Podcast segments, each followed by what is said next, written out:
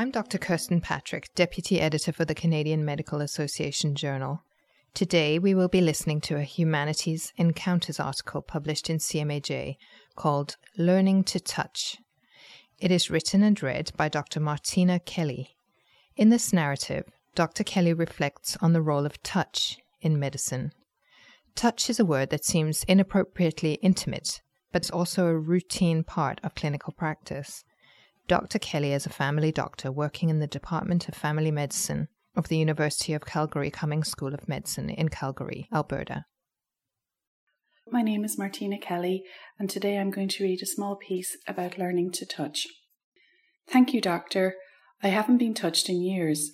I glance up from the computer, already reviewing Emily's blood results, physical exam complete. I smile. Despite Emily's list of illness, physical evidence of disease is minimal. An irregular heartbeat in keeping with her atrial fibrillation, and some bony wear and tear of her knee and ankle joints, as expected for someone in her 80s. We move on to discuss lifestyle changes and medication. Emily leaves, and I continue my day, just another routine checkup. But Emily's words niggle. That night they reverberate in my head. What did she mean? The word touch feels inappropriately intimate. Physical examination is part of my day. I automatically listen to hearts and lungs, palpate abdomens, feel for pedal pulses, and examine babies, pregnant women, old men. Each time I examine a patient, I touch them, don't I? Yet I rarely think about the experience of touch for myself or for my patient. Examination, as a word, feels so much safer, organized, objective, official. I think back to my first experience touching a real patient, not the formaldehyde preserved leather stiff body I dissected in the anatomy lab, but a live one in hospital. After two years of practicing maneuvers, cramming anatomy and physiology, I was thrilled to make it to the wards at last.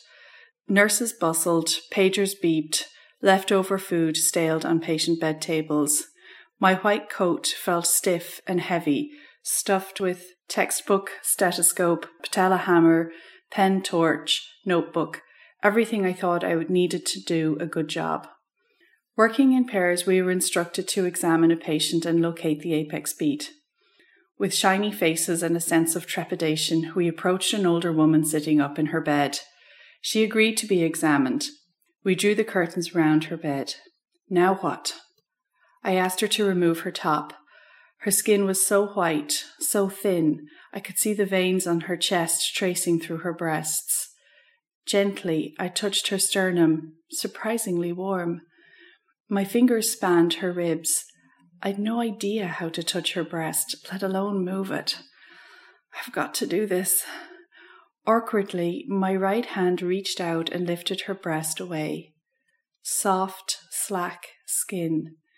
My fingers crawled under to find that magic beat.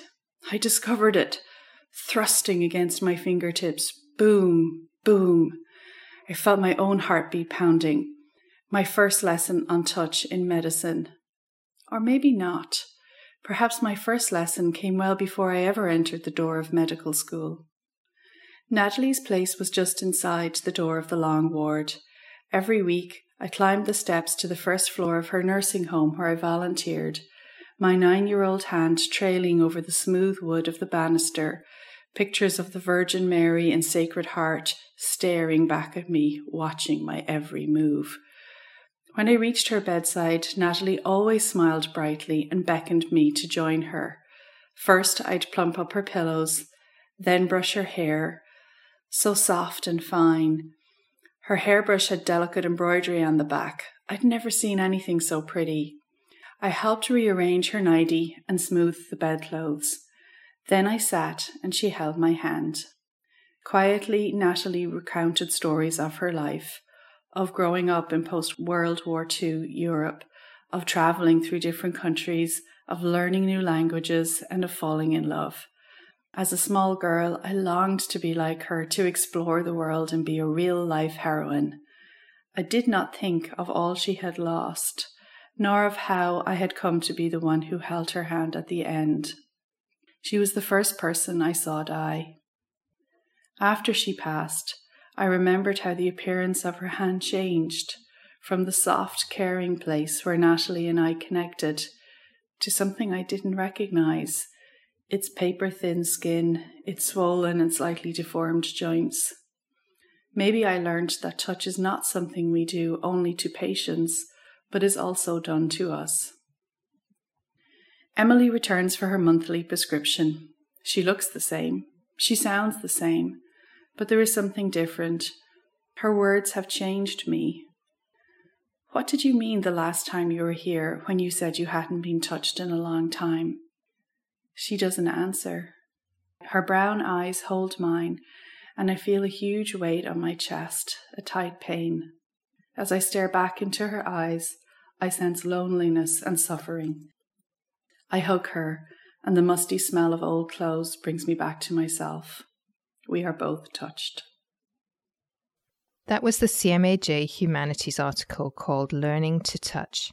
It was read by the author, Dr. Martina Kelly, a family doctor working in the Department of Family Medicine of the University of Calgary Cummings School of Medicine in Calgary, Alberta. You can find the article on our website, cmaj.ca. If you've enjoyed listening to this podcast, we encourage you to subscribe to CMAJ Podcasts on Apple Podcasts or your favorite app. While you're there, you can browse and listen to our many past episodes and you can leave us a rating. I'm Dr. Kirsten Patrick, Deputy Editor for CMAJ. Thank you for listening.